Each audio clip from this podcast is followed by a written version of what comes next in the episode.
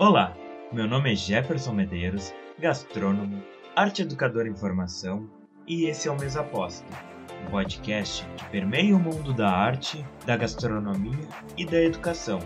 E o tema de hoje é a obesidade infantil. Vem, a mesa tá posta!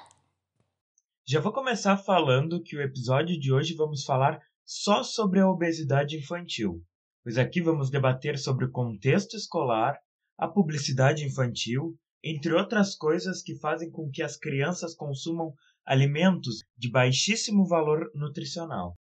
É bom deixar claro que quando a criança ou o adolescente passa para a maioridade, os pais, os amigos e a sociedade não devem falar absolutamente nada sobre os hábitos do indivíduo. Sempre vai ter os que dizem que falam porque se preocupam com a saúde daquele amigo que é gordo.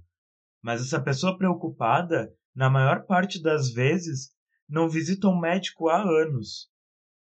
Pois bem, não entrarei mais nesse assunto porque não me compete. Porém, deixo claro que esse episódio conta com a supervisão de alguns amigos que vivem isso e que entendem sobre o assunto. Reassistindo ao documentário Muito Além do Peso, para uma disciplina da universidade, me acendeu esse questionamento sobre a obesidade infantil. No episódio passado, entramos no âmbito escolar e eu quero explorá-lo para que compreendamos melhor sobre essas questões escolares, pois eu sinto que a escola está cada vez mais distante da vida dos pais. Reassistindo ao documentário Muito Além do Peso, para uma disciplina da universidade, me acendeu esse questionamento sobre a obesidade infantil. No episódio passado, já entramos no âmbito escolar, e eu quero explorá-lo para que compreendamos melhor sobre essas questões escolares, pois eu sinto que a escola está cada dia mais distante da vida dos pais. Inclusive, em aulas, já debatemos sobre a escola como um depósito, onde os pais deixam seus filhos esperando que eles adquiram conhecimento e depois buscam eles e nem perguntam como foi o dia, se eles têm alguma dúvida sobre a tarefa de casa. Não sei se você que está ouvindo já assistiu o documentário. Se não assistiu, você pode procurá-lo no YouTube, que está disponível na íntegra, assim como no Prime Video.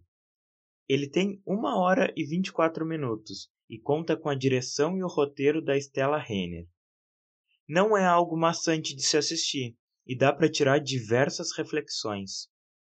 No documentário, nos é passado um gráfico com os números de crianças com sobrepeso, mas trago aqui dados mais atualizados do governo federal e o link estará na descrição do episódio. A estimativa é que 6,4 milhões de crianças têm um excesso de peso no Brasil e 3,1 milhões já evoluíram para a obesidade. A doença afeta 13,2% das crianças entre 5 e 9 anos, acompanhadas pelo Sistema Único de Saúde, do Ministério da Saúde, e pode trazer consequências preocupantes ao longo da vida.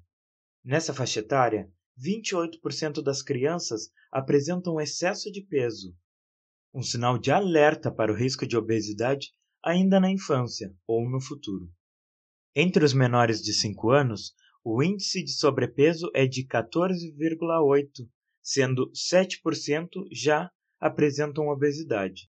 Os dados são de 2019, baseados no Índice de Massa Corporal, o IMC, de crianças que são atendidas na atenção primária à saúde.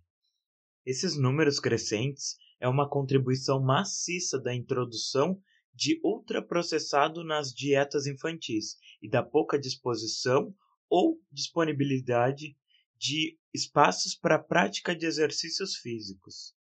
Graças à violência crescente, cada dia mais os pais proíbem seus filhos de brincarem nas ruas e as crianças crescem achando que o único jeito possível de passar o tempo é olhando vídeo nas plataformas de streaming ou jogando no celular ou videogame.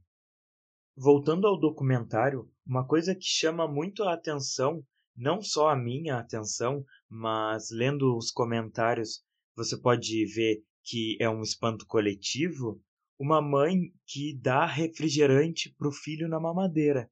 Pode parecer inocente, mas com certeza isso não é. Não falo como especialista na área, mas como alguém que teve muito problema para largar o açúcar, por dois motivos que têm muito a ver com esse fato. Eu tinha uma tia que era uma pessoa muito querida por mim. Ela algumas vezes cuidou de mim e das minhas irmãs e eu tenho essa lembrança forte de tomar café super doce que ela me dava na mamadeira, assim como a lembrança de um chá de cidreira bastante doce que a minha avó fazia. O açúcar faz um mal terrível se usado em excesso, e quando vem carregado do afeto, é muito difícil de quebrar esse hábito. Depois de ter dito isso, eu reitero o que eu já disse em algum dos episódios anteriores. Crie laços afetivos com a comida e com familiares. Crie sabores especiais para pessoas especiais. Ou você quer ser lembrado assim: Ah, comer bolacha recheada me lembra minha mãe. Refrigerante de uva me lembra meu tio. Fast food me lembra minha irmã. Olha, se você não vê problema algum nesse tipo de frase, não sei se é um bom sinal. Afinal, você está sendo ligado afetivamente a algo que é extremamente prejudicial e que só cria um prazer momentâneo. Os ultraprocessados não só destroem a gente por dentro pelo fato de trazer calorias vazias, aqueles alimentos cheios de açúcar e gordura, a combinação perfeita para o nosso corpo achar que estamos sendo bem tratados. Ela traz outro grande problema, que é a inferiorização e contribui para a destruição da autoestima de crianças que levam frutas ou, se não, alimentos mais saudáveis para a escola. Afinal, as propagandas mostram que só pessoas legais e descoladas consomem certas bolachas recheadas, salgadinhos e etc.